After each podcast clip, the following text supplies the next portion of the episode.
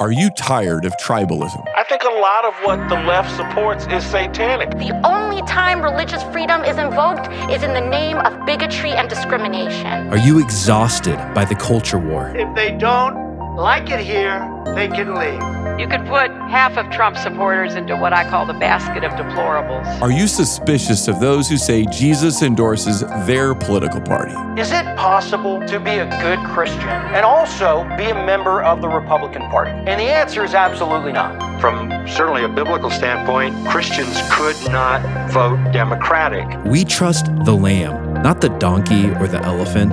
This is the podcast that's too liberal for conservatives and too conservative for liberals. I'm Patrick Miller. And I'm Keith Simon, and we choose truth over tribe. Do you?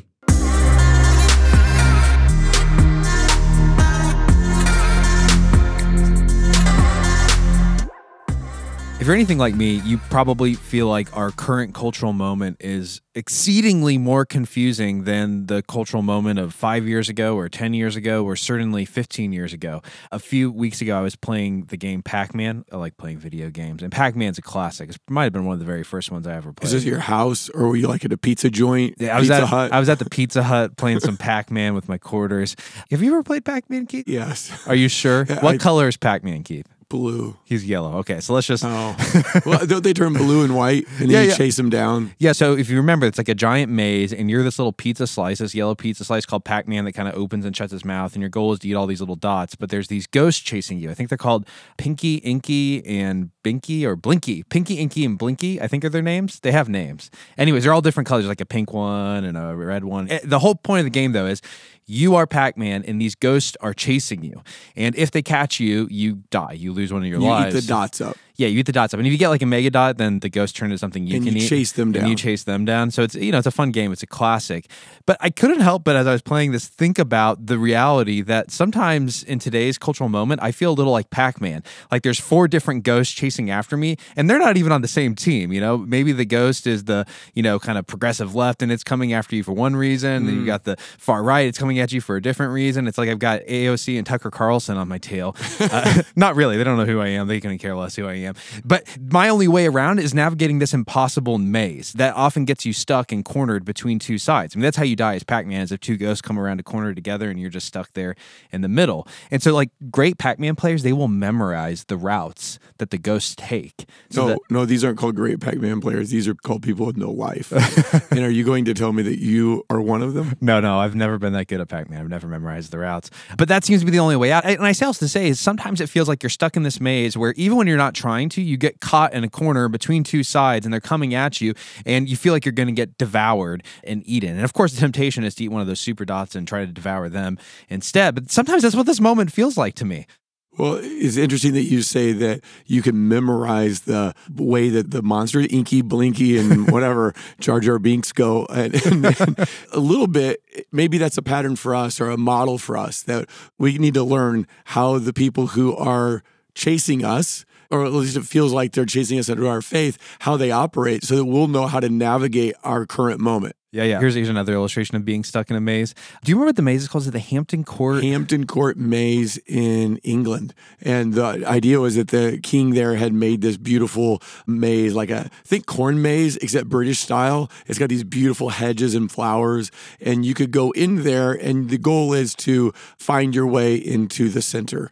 But what would happen is that people would get lost in it and they couldn't find their way out. And so what they did is they built a platform above the maze where someone would stand up there who could see the whole maze from a different angle, a different perspective, and then tell people, hey, you need to go right or left, or you need to go this way if they got to a point they couldn't figure out, you know, what the right way was. So I feel like one of those people stuck in the maze, except there's no maze collar. Yeah, right. you know, it's like you're stuck. I want to get to the center. I want to make my way out, but I have absolutely no idea where I am, and the sun is setting, and I'm terrified because I'm stuck in this hedge, and I don't know how to escape. And so I say all this to say maybe you feel the same way in your life. Maybe it's in your office. Maybe it's with your family and friends. Maybe it's online on social media. There's so many different spaces where I think we feel like we're stuck in a maze where people are coming after us, and there's no one there to call the maze to tell us, here's where you go, here's how you get out.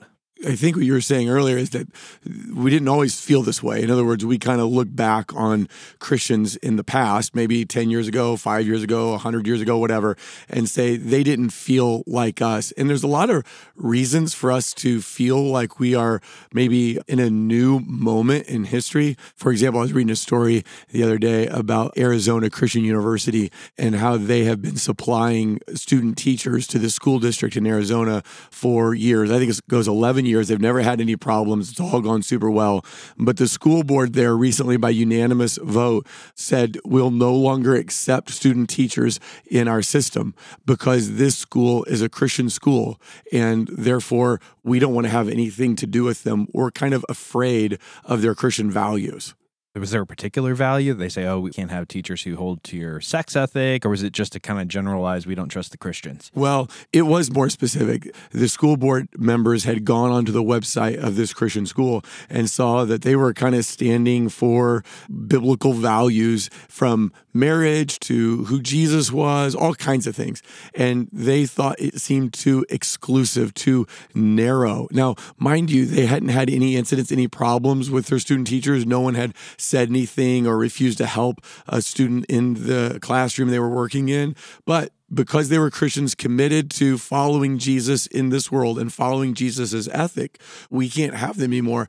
And that just feels new. It doesn't feel like that would have happened five or 10 years ago. Yeah, well, again, it feels like Inky Blinky, Jar Jar Binky, whatever their names are, kind of coming after you, and you get stuck in a corner and you're not sure how to escape. I mean, I don't know how you navigate that as a Christian school and how the students who want to be student teachers and get a job one day navigate it. I have a similar story from a friend and actually a listener of this podcast who shared that he quite by accident, managed to get himself elected to his company's DEI, Diversity, Equity, and Inclusion Board. This is an organization that is kind of tasked with the job of making sure that their workplace is tolerant, safe for minorities, sexual minorities, all kinds of minorities. And there's a lot of really good, commendable things. He really didn't mean to be on the board. He kind of accidentally got, I think, voted onto the board.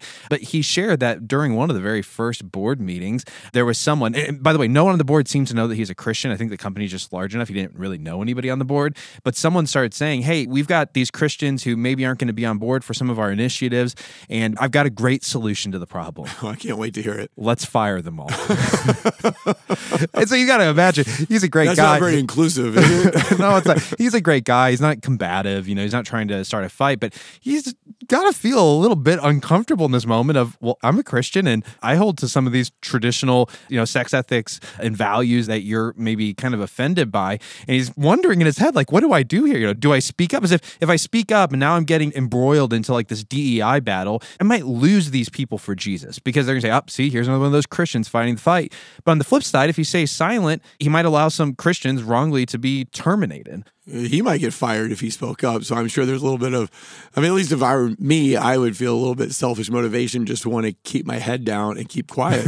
but that's what a lot of Christians do in that situation. When you feel like your intention, one response is to be quiet and don't say anything and hope the problem goes away. Well, you know, and just to be fair to him in the situation, thankfully the head of HR stepped up and said, "Hey, uh, we can't do that." that's, that's I'd against- like to, but the legal department won't let me. And so it's worth saying that there are some legal structures in our society that protect, you know, Christians from some of these things. And I think sometimes it's really easy to get caught up and feel really like uh, this description I'm even giving of Pac-Man, the ghosts are coming for me, they're going to eat me. But my point here is, what would you do if you were in that guy's situation? How would you respond? What would you say? What would you feel? Would you feel like you're in a bit of a maze, confused, don't know which way to turn, how to respond? I mean, I would. I wouldn't know what to do in that moment. Well, just think what his options were. They're really not that many, so it doesn't take long to go through them. Like I said, part of you just wants to keep quiet, put your head down, and not expose yourself to whatever flack is going to come if you speak up. Another option is just to be outraged, to speak up, but in an angry way. Maybe file a lawsuit. Hey, you can't do this. This isn't allowed. This isn't constitutional. Maybe another way would just be to sit and fret and be anxious, to be caught in the spin cycle, to not make any decision either way. And it just kind of makes you miserable because you don't know what to do. You're afraid people are coming after you. You don't know how to respond. So I don't know. What other options are there? I mean, I think those are maybe all the options at the table. So why are we talking about this? Well, I think it's because a lot of Christians in various places in their life to varying degrees. I mean, many people listening to us have never experienced anything quite like that. But we do feel this sense that I feel out of place right now. You know, I feel feel a tension between my faith and being a good employee. And I think a lot of Christians are asking, why do we feel so much tension? Why is there so much tension between Christianity and our cultural environment? And in a lot of ways, I think people are saying this feels really new. And so, can someone explain it to me?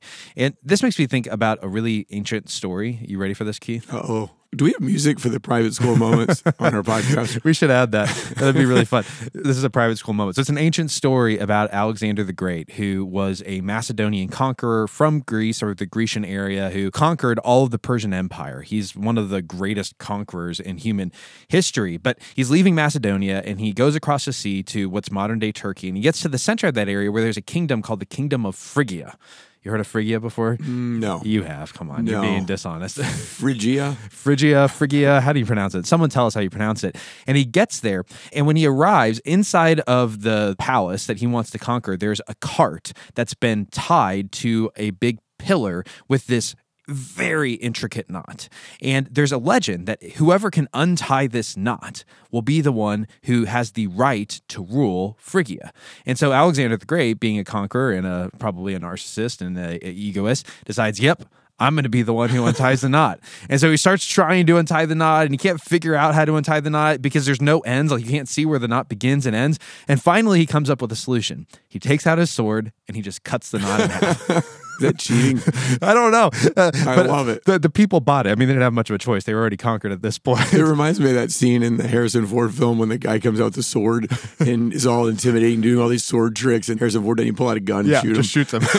so the knot had all its tricks, and he just oh, slice it open. Yeah. And so that knot, it's in mythology called the Gordian knot because the person who tied it, his name was Gordium. Which I don't know how it went from Gordium to Gordian, but it's the Gordian knot. And so it's kind of become this phrase where you talk about people cutting the Gordian knot. It's saying, here's a really complex, confusing problem. Can we find a simple answer to the problem and cut straight through it and solve it? That's cutting the Gordian knot. And we are in the midst of this maze like, incredibly complex situation, a knot that's really difficult to untie. And what we're seeing amongst a lot of Christian thinkers and leaders, pastors, just Christians in general are efforts to try to untie this Gordian knot. Why do I feel so much tension right now? What's changed? Can we explain it? Can we cut the knot or untie it? And there's a guy named Aaron Renn who I'm a subscriber to his Substack. I kind of like him. I think he's provocative. Don't always agree with him, but I enjoy his writing and his podcast.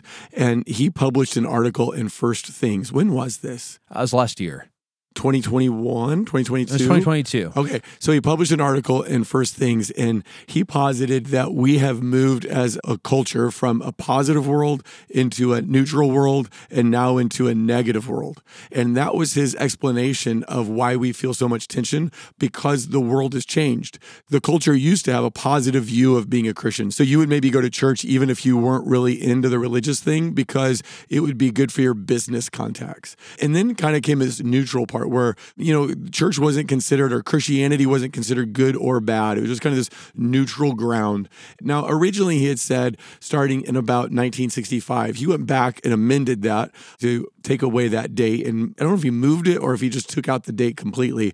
But he says now we live in a negative world. So his explanation or his way to untie the Gordian knot is to say the reason we feel so much tension is because the world has changed. And you can kind of see where he's coming from. I mean, there's a lot of people who have been attracted to that explanation because it does have some explanatory power. It does feel like things have changed. Yeah, I mean, I think it's undeniable that Christianity seems or feels to a lot of us like a much more negative thing. It's not a status builder. No one's going to be impressed by you because you say you're a Christian. They're not going to say, I want to work with you because you go to church. And so, again, I think it's why it's such a persuasive answer is that really everything has changed. I- I want us just to show what I think is kind of right about his argument is to look at a few major shifts that have happened in our culture that fit with this particular solution to the Gordian knot. And that would be demographic shifts, shifting language, shifting moral norms, and shifting prominence and acceptance. So let's hop into each one of those one at a time. Let's start with demographic shifts. We are going through a massive demographic shift right now. Over the last 25 years, 40 million Christians have de churched, making the last 25 years the largest religious shift in American history. And it's away from the church. And this data is from Ryan Burge. Is Yes. that right? It's Who's from- probably the best guy talking about the changing demographic within Christianity and broader faith, right? Yeah, yeah, it's from him. There's going to be a book coming out called The Great Dechurching. I don't even think you can pre-order it yet, but Okay. this data is going to be explored there. So credit to Ryan Burge, Michael Graham, and others who gave us this data. But that's a major shift, is the point. 40 million Christians have left the church. That's just what it means to be dechurched. And then between 1953 and 2022, so what's that, 70 ish years? Almost exactly. The number of Protestants have gone from 70% of the population self identified down to 34% of the population. So imagine that. I mean, that's cutting it in half the number of people who consider themselves Protestants. So you can see why somebody like Aaron Renn would say, hey, you know, the world really has changed. And going along with that decline of Protestants has been the rise of the nuns, which we've talked here before, not the N U N S, Not but the habit-wearing nuns. The N O N E S, the spiritual nuns, those who, when they see a list of a religious options, say, I'm none of the above.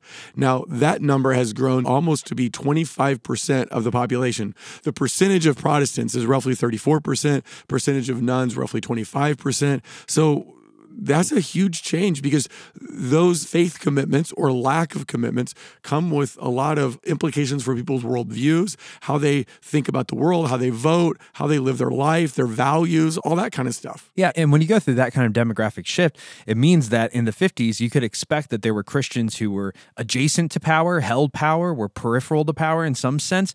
And now, with so few Protestants in the United States, Christians feel increasingly marginalized to power. They don't feel like they're at the center or adjacent to power because there's just fewer of them who are going to be CEOs, who are going to run companies, who are going to run small businesses, who are going to be in office. And so that makes a giant difference just in your perception of what's Christianity's role in culture. So, the second thing we've seen change is our language. Language, how we talk and what words mean, tell us a lot about a culture's worldview. And Christian language made sense to a lot of people, the vast majority of Americans, whether or not they were in the church, whether or not they consider themselves Christians. So, if you use words like heaven, hell, God, faith, salvation, the same image or very similar images came into people's minds. They understood what sin was, it was like a moral transgression of God's law. So you could have someone like a Billy Graham come in and do this big crusade and talk about God, faith, salvation, heaven, hell, sin, and it made sense to everybody. I remember being on staff with Campus Crusade for Christ, and we would talk to people about the four spiritual laws. And when we talked about God, sin, put your faith in Jesus, it made sense to them. It wasn't like the first time they'd heard it. They'd heard these things before, and the only question really was, are you ready now to make this decision? It's something that had been on people's minds, and this is probably in the 80s and 90s, not that long ago. We're noticing a change. I mean, if language, like Keisha said, is kind of a shared social space, and language makes sense when we have shared meanings, what happens when we lose those shared meanings? What happens when Christianity ceases to be the common religious tongue that everybody understands? And of course, that's what's happened today. I mean, you're as likely to hear the word sin applied to chocolate as you are to hear sin applied to some sort of transgression of God's law. In fact, our moral lexicon, our moral language has shifted radically. Rather than talking about sin as a problem, you are far more likely to have people whose lexicon of wrongdoing sounds like this harm, toxic, repression, abuse. That's become our new moral language. And what's interesting is that maybe excluding abuse, this language of wrongdoing, it's not about acting contrary to God's will. It's about acting contrary to your own self's desires, to my own desires, or pressuring someone else to act against their desires. That's what's toxic. That's what's repressive. That's what's harmful. So we have a entirely different definition of what the law is. Sin doesn't violate the law of God, it violates the law of self. And that's why a lot of people consider Christians bigots or out of step with the culture or on the wrong side of the moral argument because Christians are constantly calling themselves and everyone to deny themselves, to take up their cross, to follow Jesus, to set aside their own personal agenda, to let God and their community define who they are. And that is just not the same way that people in our culture are thinking about sin. Let me give another example of shifting language. Heaven, okay? In all of my years of ministry, and I've been doing this since I guess 2010 now, I have literally never had someone ask me, How do I go to heaven? Yeah. Never. I don't even know if I've had that, and obviously I'm older. but I do think people were concerned about it 30 years ago more than they are today. They were concerned about the afterlife, but today it seems like people are far more concerned in how do I fix personal problems? How do I fix societal problems? Yeah. And so heaven has almost dropped out of our lexicon. And I think another reason is simply because most Americans, statistically speaking, think they're going to go to heaven. So it's not really a problem for me if I believe in heaven at all, because the youngest generation, Gen Z, there's actually a growing belief in reincarnation, which kind of makes sense with this self expressive twist, right? If the self is the center of everything, the idea that the self gets lots of turns in life to keep self expressing and becoming a better self, well, reincarnation makes a lot of sense. Okay, so what we're doing here is we're saying, why do Christians feel all this tension? Why do they feel like that the culture is out to get them, that Jar Jar Binks and Blinky and all of Patrick's Pac Man friends are out to get them? And that's because the world has changed, or at least that's the option that we're exploring here. That's the answer we're exploring. The world has changed. The demographics have changed. Less people are going to church. Less people consider themselves Christians. The language is changing. And another thing that's changing is our moral norms. In other words, what was once considered right is now considered wrong. What was once considered wrong is now considered right. So think about the seeker sensitive movement. This is like Willow Creek, Saddleback Community Church. They could count on consensus on the moral norms of America. So they didn't have to define what was right and wrong. They could assume that people came with a shared moral language and that they would feel guilty because they had violated their own conscience and the moral norms of their culture, violated God's law. So what these seeker sensitive churches were doing was trying to show people, usually affluent suburban people, that they had a need for Jesus. They were trying to say, hey guys, you know you violated the moral law. You know you're guilty. So now come find Christ. And I don't think that works anymore, does it? No, well, think about it. When you're an affluent person, again, who's sharing the same moral norms as everybody else, the main question you need to have answered is just is Jesus relevant to my personal life? And that's what the seeker sensitive movement was all about. It was all about showing Jesus's relevance. And just to underline how much things have changed, I mean, just stop and think. Miley Cyrus, Selena Gomez, Nick Jonas, they used to have to wear purity rings and that claim crazy? that they weren't having sex, which I, I guess I don't know if they were or they weren't, but they'd have to claim that just to gain a wide audience. Think about that happening today. No one's going to do that. Or here's another example, just to show how far and how swiftly our ethics have shifted. Go back 15 years ago, and you couldn't be elected to the presidential office without holding a traditional view of sex and gender and marriage. People easily forget that when Obama was elected, he was against same sex marriage. It was in 2008, his Yeah. first term, right? By his second term, he changed. It changed. And the transgender conversation wasn't even on the map. No one's even talking about it. But now, all of a sudden, to hold that view, to hold to a traditional sex ethic, to hold to a traditional view of gender is seen as being backwards. And that's in a very short period of time. Well, just think back under President Clinton. So, not that long ago, 20 years ago ish, Congress passed and President Clinton signed the Defense of Marriage Act, which was a statement that marriage was only between uh, one man and one woman. It was something that would have come out of the focus on the family handbook. And it passed with overwhelming support in the United States Senate. And now, well, now, of course, gay marriage is on the books. It's legal. It's been declared constitutional. In fact, if you're against gay marriage, you're now a bigoted person. So that's the point is that in just a short period of time, we're not talking about it's right or wrong right now. We're just saying in a short period of time, the world has changed and Christians have been found on the wrong side of the cultural issues. Well, and it's probably worth saying, just statistically speaking, 15 years ago, most Americans would have held the traditional view. Now, today, the vast majority of Americans do not hold the traditional view of sex and marriage. Right. But it's not just Americans, it's Christians too. 15 years ago, the vast, vast majority of Christians of just about every stripe would have held a traditional view of marriage. And today, now, it's actually slightly over a majority of Christians hold to a non traditional view of sex and marriage. So it's not just the world out there that's shifting, Christianity's shifting. This goes back to Aaron Renn's point. We now live in a negative world. So standing up against the majority in this particular issue means that you're going to be attacked. So we've talked about shifting demographics, shifting language, shifting moral norms. Let's move on to our very last one shifting prominence and acceptance. To make this point, let's go back to 9 11. The Twin Towers have fallen. The nation is mourning. It's in crisis. They don't know what to do. We've watched people jump out of buildings to their death. It's horrific. And the nation has this big memorial service in Washington, D.C. to mourn and lament and pray through all this. And who's included in that? Well, none other than America's pastor, Billy Graham. He has a prominent role, and other faith traditions did too.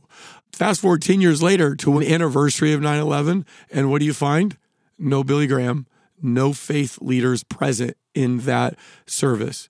Why? Well, because faith now has become a negative.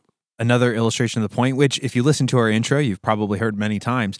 Alexandria Ocasio Cortez summed up the view of many, not all, but the view of many during a House Oversight Committee meeting. And she said the only time religious freedom is invoked is in the name of bigotry and discrimination. I don't think most Americans would quite go that far, but she's definitely articulating a view that Aaron Renn is responding to. That, again, Christianity isn't positive, it isn't neutral, it's a negative thing. It's something that needs to be resisted and perhaps attacked to defend the common good of our country. You were asking earlier why the school district in Arizona said that the students from Arizona Christian University could no longer serve as student teachers there. And inside that article, there's a quote by one of the school board members, and she's talking about how every child should have a great opportunity when they come to school. And this is a quote from her. She said, When I go to Arizona Christian University's website, and I'm taking this directly from their website. It says this. Now, she's quoting the website here. Above all else, be committed to Jesus Christ, accomplishing his will and advancing his kingdom on earth as it is in heaven. Now, we hear that and we think, yeah, that's what I want to do. I want to live for Christ and advance his will. Sure, that's what I want to do. Then she continues reading from the website of the Christian school. And it says this part of our values are influence, engage, and transform the culture with the truth by promoting the biblically informed values that are foundational to Western civilization, including the centrality of family, traditional sexual morality, and lifelong marriage between one man and one woman. Now, remember, back in the 90s, President Clinton had signed the Defense of Marriage Act, which said that marriage was between one man and one woman. Now, in 2022, to say that marriage is between one man and one woman is to have your school barred from sending student teachers into a school district. Wow, things have changed.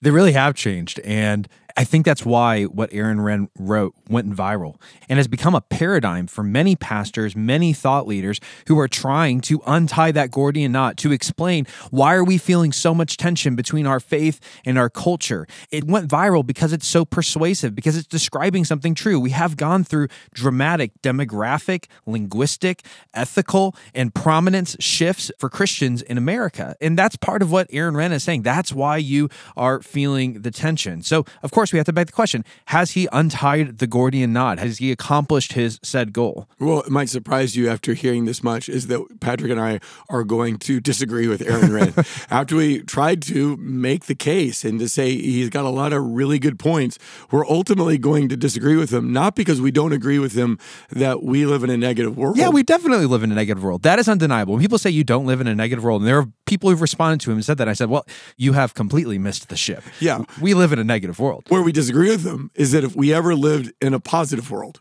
that we never lived in a world where to be an Orthodox Christian and to speak the truth of Christianity was welcomed by the culture.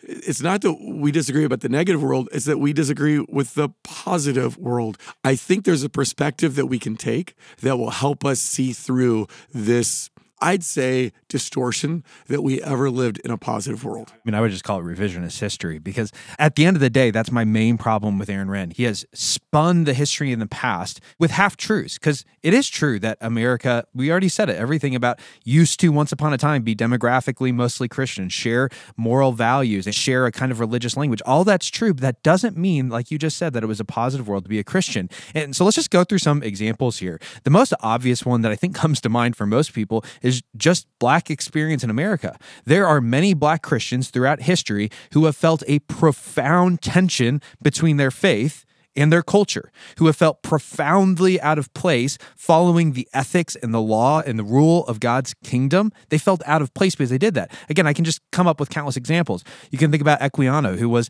a slave who was brought from Africa to America. And on that slave ship, he was actually converted to Christianity. He has this amazing description of God's grace coming into his heart and transforming him from the inside out. But when he arrives in America, he's obviously arriving as a slave. And while he eventually wins his freedom, he uses his freedom to speak out against the evils of slavery in America. In other words, he felt profound friction, profound tension between his experience as a slave and the American nation he lived in, which was enslaving people.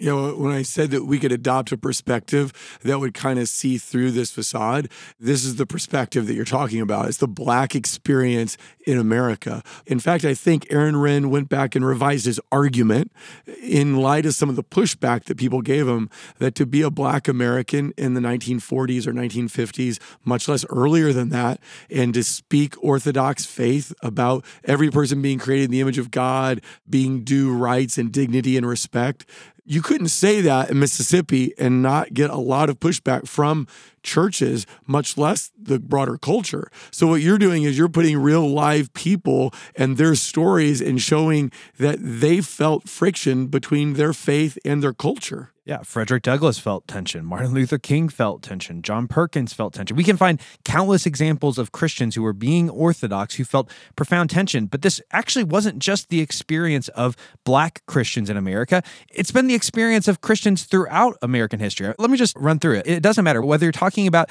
the evangelicals who were fighting for women's suffrage, they felt some friction, they felt out of place. Or you're talking about the Baptists who were battling against rampant alcoholism. We give temperance a bad rap, and I understand why.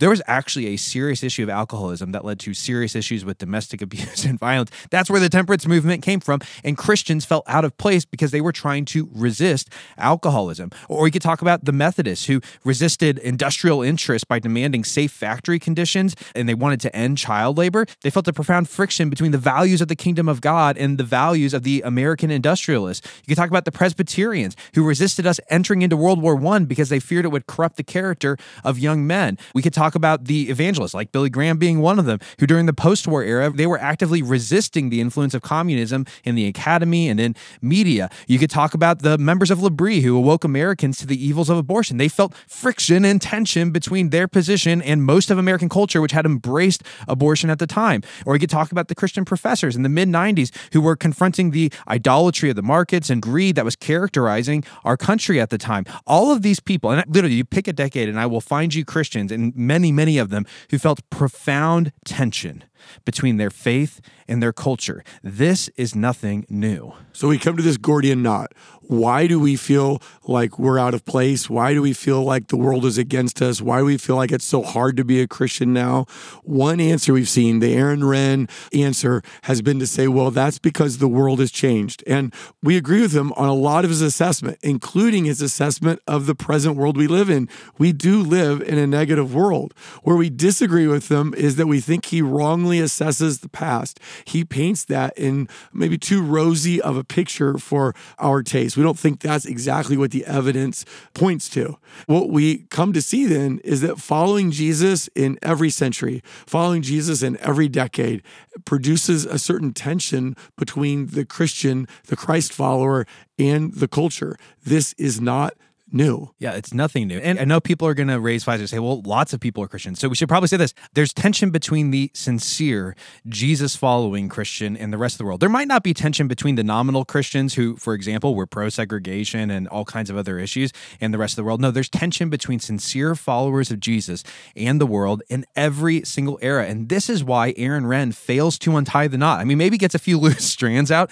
in the process, but to untie the knot, he has to give us an explanation for why Christians feel tension, not just in this era, but in every era. If he can answer that, then he hasn't just untied the knot, he's sliced it in half. So now let me guess, we're going to try to untie the untieable knot, right? We're going to No, no, no. take our stab at the Gordian knot. Yeah, actually, I would reframe that. Yes, we're going to talk about that. I don't think we are going to untie the knot. I think the biblical story cuts through the knot. I think if we take the biblical story seriously, it gives us a different framework than what Aaron Renn is offering that makes not just sense of our present moment, but of our past as well. If you feel out of step with the culture, if you feel like you're being chased around by the monsters in a Pac Man game, if you feel like it's hard to be a Christian right now and to navigate the current cultural moment, here's the good news the Bible was written with you in mind because Christians have experienced this for centuries from the very beginning, which is what we're going to go through here,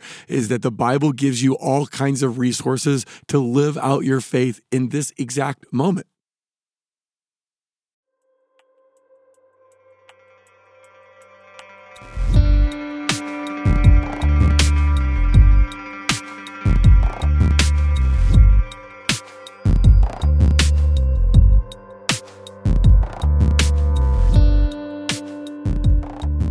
We'll get back to the episode in just a moment, but today I want to invite you to become a partner with us through giving.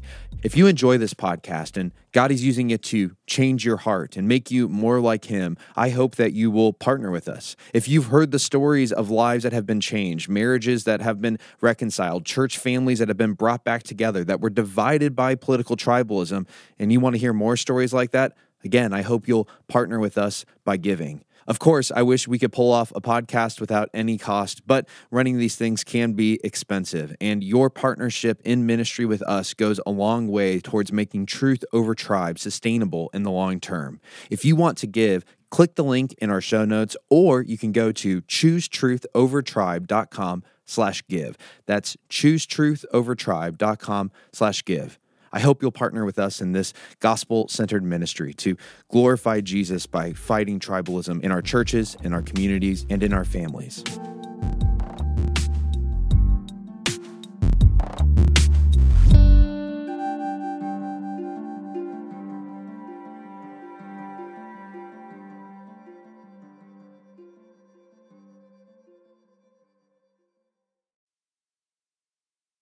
If you walk through the Bible, you will find that the faithful followers of Jesus and before that, Yahweh, have always felt tension between their faith and their world. A few examples Abraham, you know, Father Abraham, we all know him. He was a wandering Aramean. That's a quote from Deuteronomy 26. He was remembered as a wandering Aramean because he had a nomadic family, and that nomadic family found themselves in regular conflict in regular tension with their neighbors. They felt out of place amongst their Canaanite neighbors. And then remember when Joseph goes down into Egypt and eventually all of his brothers and his father come down to join him.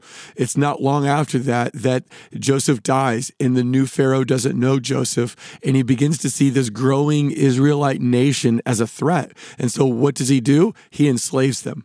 So what's the point? Is that the believers in Yahweh, those who are following Yahweh, were out of step with the culture that they lived in. And so that culture, the Egyptians in this case, became very antagonistic toward them to the point that they enslaved them. Yeah. So, do you think the slaves felt tension? Was it easy to be a believer then? I mean, no. of course not, right? of course not. Was that a positive world? Let's even go to Israel's history, right? Because that's what people do. Like, well, most people were Christians back in the 1950s. Okay, let's go back to the time period when most of the people were Israelites. Well, the problem was that even though the Israelites might have worshiped Yahweh, they didn't just worship Yahweh. The Israelites were compromised by paganism. They were worshiping the gods of all of their Canaanite neighbors. And so it's a very small proportion. I think at one point, God says, I've got 7,000 people left. I've got 7,000 people left who are still exclusively worshiping me. Do you think those 7,000 faithful followers of Yahweh felt tension in Israel? Because they weren't pagans, because they weren't going along with Ahab and Jezebel, who wanted them to worship Baal and all the foreign gods? Of course they felt friction. Of course they felt tension. And then, because of the sin of the Israelites that you just described, they end up going into exile. It's 586 BC, and Nebuchadnezzar in Babylon comes and invades Israel, destroys the temple. And what does he do? Well, he takes a lot of the people, not all of them, but a lot of them back to Babylon. So, this is stories of like Daniel. And do you think Daniel felt like he lived in a positive world when he lived in Babylon? How about Shadrach, Meshach, and Abednego when they're being threatened with the fire? How about Daniel in Persia when he's been thrown into the lion's den. Was that the positive world? Well, of course not. Christians were exiles. They were trying to live out their faith in a world that didn't appreciate or respect their faith. Yeah, well, let's just bring it up to the New Testament. The early Jesus movement, we know, suffered under waves and waves and waves of persecution by the Roman Empire. And this led Peter, on the one hand, to call Rome Babylon. He does this at the end of his first letter. But maybe even more importantly, he tells all of these Christians living in what would be modern day Turkey, who many of them would have been Roman citizens I would have thought about themselves as Romans. He tells them that they're exiles. In other words, he's saying, because you're following Jesus, don't you feel it? The tension between your faith and this environment that is persecuting us. So the early Christians, they thought of themselves as exiles who lived in friction and tension. I don't want to move past that too quickly because I want you to see that exile isn't just a physical dislocation, but it's a spiritual dislocation. It's being out of step with the culture that you thought was home. So a person who maybe is still living where they grew up, right, in their own hometown, as soon as that person becomes a Christian, they're now in exile in their own town, right? In their own family, they're now in exile because exile isn't just about a physical change of space. And when Peter says that Rome is Babylon, that's really important because Babylon was a greatly diminished country far away. So what he's using is Babylon not now to refer to a geographic place, but to refer to a place that isn't your home. So every Christian lives in Babylon. We skipped over Jesus in our description, which is, I just wanted to end with Jesus because you know what?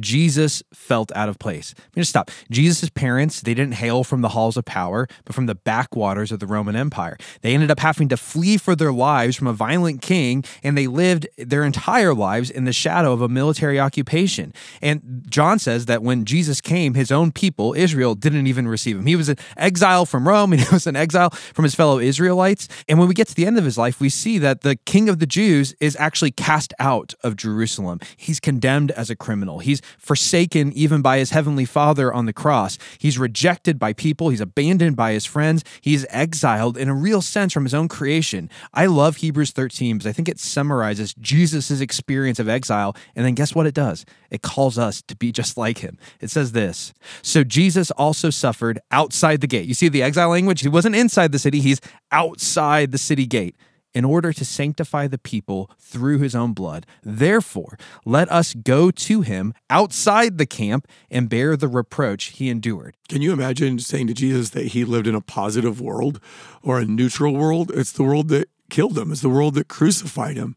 So the Bible unties this Gordian knot. The Bible explains what you and I experience every single day by saying that human beings were created to live with God in the Garden of Eden. But Ever since we got kicked out of Eden, humans got kicked out of Eden because of sin, we have lived in Babylon. We have lived in exile. We have lived in the tension of the moment. We have experienced anxiety instead of peace. We've experienced fear instead of security.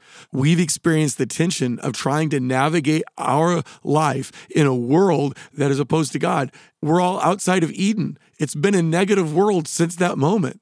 Yeah, I mean, it's fascinating what you just said because there's a sense in which every human lives in a negative world because we're all living outside of Eden. But the other half of what you said that I think is really helpful is humans, because we live outside of Eden, we still have this innate desire to rebuild Eden, hmm. to create the thing that gave us that safety, that gave us that sense of security, that assuaged our anxiety, that made us feel protected. And at the end of the day, that's what Babylon is. Babylon is an attempt to build a kind of shadow Eden, a place that promises everything Eden was supposed to offer us, but of course never provides all of it. Okay, so help us understand that because I'm not even sure I quite get exactly what you're saying. Babylon is us trying to get back to the Garden of Eden. Yeah, I mean, so think about the Garden of Eden. Adam and Eve are placed there, and they're given everything they need to build a thriving society. You know, there's gold, there's bdellium, there's rivers, everything ancient people knew you needed to be able to build a society. And God is clearly calling them to spread the boundary of Eden so that it would encompass the whole earth. But when they're exiled from Eden, now they're living outside of the safety of God's presence. They're living outside of the security of having the resources that you need to eat, to protect yourself. Outside of Eden, it's brutish. You know, Cain murders Abel. There's violence everywhere. There's abuse happening across the board. And so, what do they do to resolve all of this fear and tension?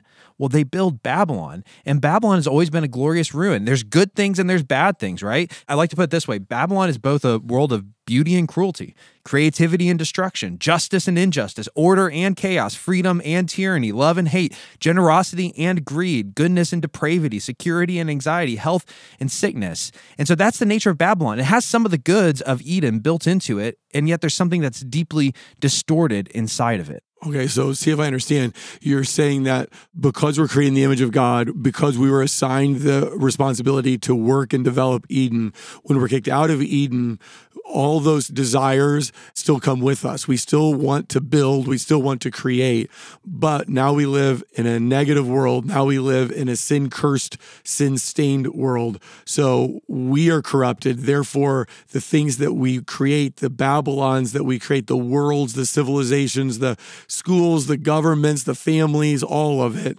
is partly good because we're creating the image of God, but partly corrupted because we're sinners. Yeah, no, I think that's exactly right. And so the question for us is if that's the narrative, we were made for Eden, but we woke up in Babylon, what does that mean? What does that mean for the actual faithful follower of Yahweh?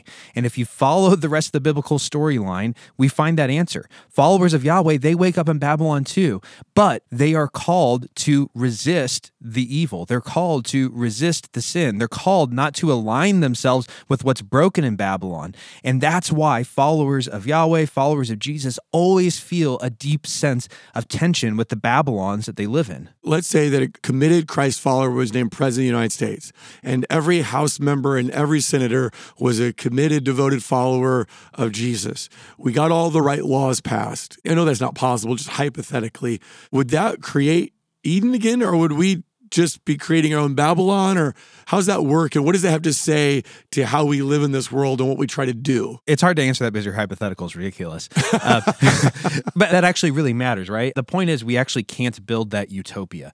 There's no way until Jesus returns with the kingdom of heaven to reunite heaven and earth, there's no way for us to build that utopian society that you just described. And so, even the best, most noble human efforts to build a just society, by the way, some Babylons are worse than others. I'm not making false equivalencies, you know? China versus America, I can tell you where I want to live, but they're both Babylon. They are both Babylon. And so, Christians, even in a society where 70% of the people self identify as Christians, faithful Christians will find themselves in tension. And guess what happened when 70% of America was Christian? Faithful Christians found themselves in profound tension with the order that was around them. Well, so like we were talking earlier about the black experience. If you were black in the 1950s, that's a different experience than if you're black today, right? You have voting rights, you have civil rights protection. So Babylon can be improved, I think is what you're saying. And yet we're always as Christians going to feel like we're living out of step with the culture. And sometimes what Christians do is we think if we can get in power or if we can write the right kind of laws or whatever, that somehow we'll feel better. And so we try to relieve the tension in ways that aren't ultimately helpful. Yeah, you cannot bring the kingdom without the king. And until the king returns, it's just not possible. And so it's helpful for Christians, even Christians who are in politics and working for the common good, which we should be doing, to understand that still at the end of the day, we're a part of Babylon. Still at the end of the day, we are exiles living in Babylon. So we're always going to feel tension Yeah. until Christ returns and brings the new heavens and new earth. I would be deeply uncomfortable if I was talking to, let's say, a U.S. senator who told me that he doesn't feel much tension between his faith and his calling as a senator. I'd say if you're not feeling that tension between your faith and your calling as a senator, you've got to do something to your faith because there's always going to be tension there. You are a senator in Babylon. That much is true, and you should work for the common good, but the tension, it will never leave. And the reason why I say the tension will never leave is what we already just explored. Throughout history, no matter the time, no matter the place, faithful followers of Yahweh have felt tension. When God calls Abraham and his family literally out of Babylon and brings him into what will eventually be the promised land, Abraham is constantly living in tension with his neighbors. But this is the part I want you to see. Throughout that journey and what will one day be the promised land, there's these stopping points where Abraham will build altars and have these encounters with God. And they often happen at the moments where he is experiencing the most tension between his life and his Canaanite neighbors around him. And God shows up and says, I'm going to bless the nations through you. I'm going to multiply you. I'm going to work through you. And that tells me something that God wants us to be in tension, that God is actually most present inside the tension, that tension isn't something for us to relieve and release. Tension is the place God wants you to be because that's the place that God is. When you're talking about the hypothetical senator who perhaps in your scenario doesn't feel tension, I was thinking of Daniel, who rises to this leadership position in Babylon and then Persia, and how much tension he felt when he had to say really hard things to Nebuchadnezzar, when his buddies refused to bow down to the idol under the threat of the furnace, when he refused to pray to the king Darius, but instead opened the window and prayed facing Jerusalem to God, and then experienced the lion's den. And I just think all the tension that he felt. And somehow he was able to embrace that. He didn't try to get out of it, but he met God in those moments. And maybe that's what we need to try to do is stop escaping the tension, stop trying to get out of it, but instead find God in it. I think that's exactly right. And if we had more time, I would start listing out other examples where the people of God are almost in these places of wilderness in absolute tension, and God shows up again and again and again and again to meet them in the tension. But I want to bring us to the New Testament because I find it fascinating that when you get to the letters of the New Testament and Revelation, this idea is very much so present. While the word exile is only used in Peter's letter, First Peter, it's the only time we see that word in the New Testament, we see another or several other ideas that are present throughout the New Testament. The idea that we are immigrants, the idea that we are sojourners, the idea that we are wanderers. These are all different words, different ways of describing our experience of being out of place, our experience of living in tension. Even Paul's language of being ambassadors for Christ, what's that saying? It's saying you're not actually from your hometown, you're from heaven. And so when you walk around your hometown, remember your life is supposed to be a ambassadorial outpost of heaven in your place. And the beauty is that God meets us there in that tension. When Jesus is doing his little mini apocalypse, he talks about how his followers should expect persecution. And he says, You're going to be dragged before governors, kings, and rulers. And he says, Don't worry about what you're going to say because my spirit's going to be there to guide you. Isn't that interesting? He says, When you get into the most tense possible moment where your life is literally on the line, who's going to show up? The presence and the spirit of God. And so I think this is a reminder to us that tension, as much as it feels like a problem, as much as it feels like something, according to Aaron Renn, that's new, we didn't really feel that much tension in the past. No, it's not new. Not only is it not new, if you try to resolve it in your life, you will miss out on the deep presence of God that only comes when you are living in the tension. So, the way the Bible unties the Gordian knot is to say that Christians have always lived in a negative world this side of the Garden of Eden. We've all lived in Babylon. We all live in a world that doesn't embrace our faith, doesn't get our faith, doesn't agree with our faith.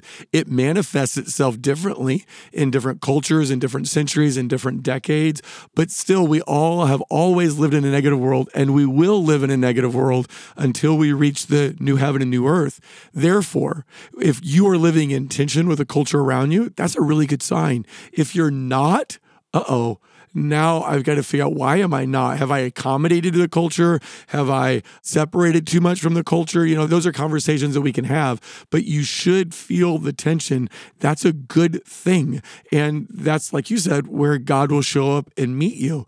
Yeah. So going back to Pac Man, as much as it can feel miserable to feel like you're navigating some sort of maze and you've got Inky Blinky and all the other guys chasing after you, what if we reframed that whole thing and we saw it as beauty? We saw it as a friend and we said, yes, it's hard to be chased this way, but Jesus was chased that way. And Jesus is present in the chasing. And somehow through this, not only will God sanctify me and sanctify my community, somehow through this, if I respond the way Jesus told me to, loving my enemies, turning the other cheek, speaking with grace and truth and love, if I do those things, somehow that's actually the way in which God not only judges Babylon, but in the end brings the kingdom of God. Thanks for listening. If you found this podcast helpful, make sure to subscribe and leave a review. And make sure it's at least five stars. Stop. No, just be honest. Reviews help other people find us. okay, okay. At the very least, you can share today's episode. Maybe put it on your social, your favorite text chain. And if you didn't like this episode, awesome. Tell us why you disagree on Twitter at truthovertribe underscore. We might even share your thoughts in an upcoming newsletter.